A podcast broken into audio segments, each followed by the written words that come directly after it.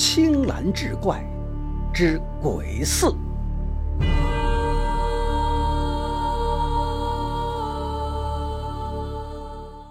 话说书生裴良赴京赶考，途经一山，行至到半山腰，见天色忽然阴沉下来，空中乌云密布，看样子将要下雨。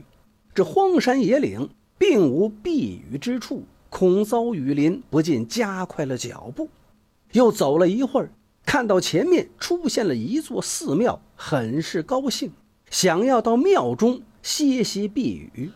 然而近前一看，却又发觉有些不对，那寺庙如被笼罩在一团烟雾之中，朦朦胧胧，看不真切，不由心生警惕。犹豫再三，决定避开，绕开寺庙继续赶路。离开之时，他无意中往庙里看了一眼，顿时怔住了。只见那庙门口不知何时竟出来一个和尚，身披袈裟，手持禅杖，似乎是庙里的方丈。他正笑眯眯地望着裴良，吓了裴良一跳。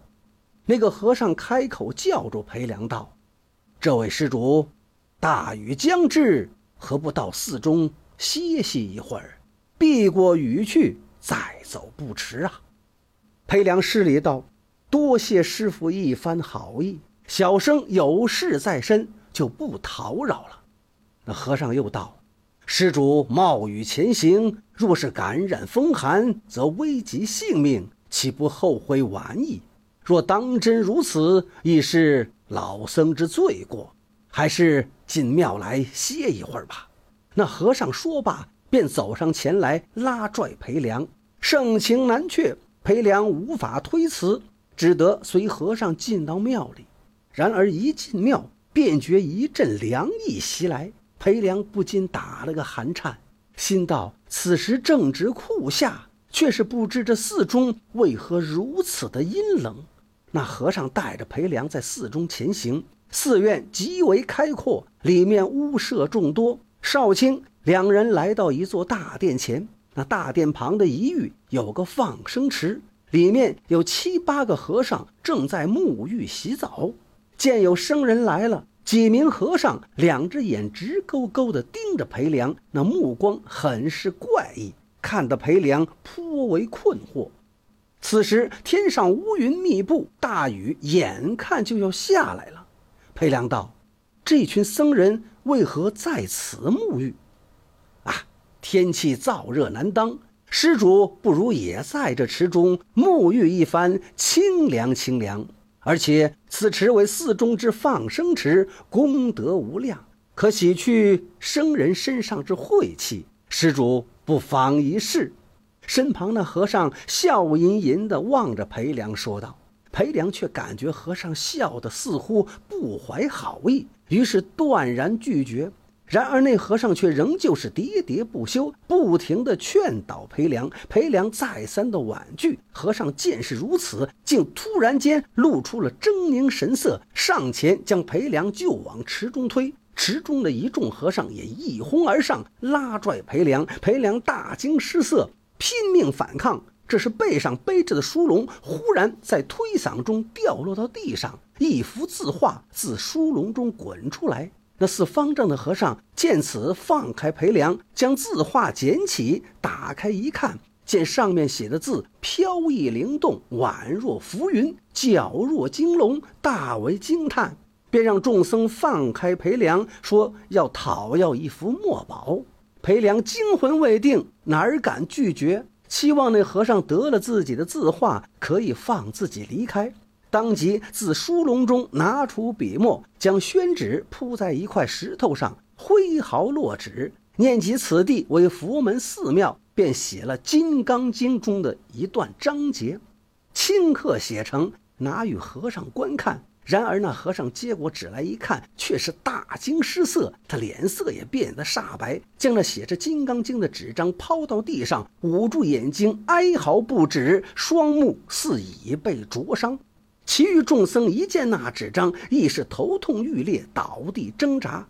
裴良不明所以，不知道到底发生了什么事儿。此时天上乌云密布，一道闪电划过，绽放出耀眼的白光，将昏暗的寺庙照亮。透过那一瞬的白光，裴良却看到了令人毛骨悚然的景象。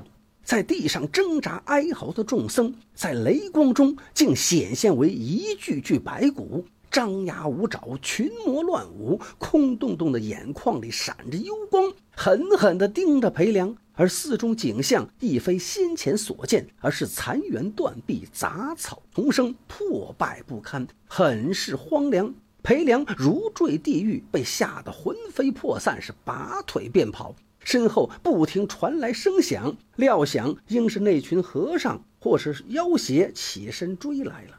裴良不敢回头，径直出了寺门，向着山下跑去。此时下起了瓢泼大雨，裴良冒雨前行，一刻不敢停留。不知走了多久，直至日暮时分，终于下到山脚，来到了一个村子里。他落宿于一户良善的人家。惊魂未定的裴良便将山上的遭遇与户主讲来。户主听罢很是惊讶，他说十多年前此山中确有一座寺庙，只是那寺中的众僧皆是些恶念之徒，竟做些坑蒙拐骗之事，大肆敛财，败坏佛门声誉。尤其是那个方丈，所作恶行是罄竹难书，却偏偏喜欢附庸风雅，爱好字画。若听闻谁家有珍贵的墨宝，想方设法也要抢夺，为此还曾害死过很多人。后来此地发生荒灾，以致贼匪横行，将那寺院洗劫一空，寺中和尚尽数被屠戮。村人们恨其往日所作所为，故无人替他们收尸，任其曝尸寺中。此后那寺庙再也无人敢进，逐渐就荒废了。不成想那些和尚死后尚不知悔改，仍在为非作歹，伤人害命。我必须将此事告知村人，不能再让那些恶僧死后所化的邪祟继续害人了。第二天，这家户主将村人召集起来，把裴良的遭遇告知各位。众人听后亦很惊讶，于是决定去那寺庙中看看。裴良随之前往。众人进山来到寺庙前，那寺庙经年累月遭风吹雨打，已无人维护，早就破败不堪了，与裴良昨日所见截然不同。裴良随众人进到庙里，见庙门口处有具尸骸，因为已经死去多年，身上所穿衣物早已风化，但仍能看得出是一件袈裟，应当便是寺中方丈了。又继续前行，来到放生池，往池里一看，裴良顿时感觉后背发凉，后怕不已。那池中污水腥臭难闻，里面浸泡着七八具白骨，想必是当年被杀后遭弃尸于池中。另外在池中又发现了两具尸骨，根据衣物判断，不似和尚，应当是这寺中邪祟害死的路人。村人将池中和尚的骸骨捞起，又在寺中找寻一番，将所有僧人的骸骨堆放一处，放上干枯的柴草点燃，那些骸骨被烧得噼啪作响，散发出阵阵恶臭，经久不散。而后裴良又帮助村人将那两具路人的尸骨埋葬，势必才告辞而去。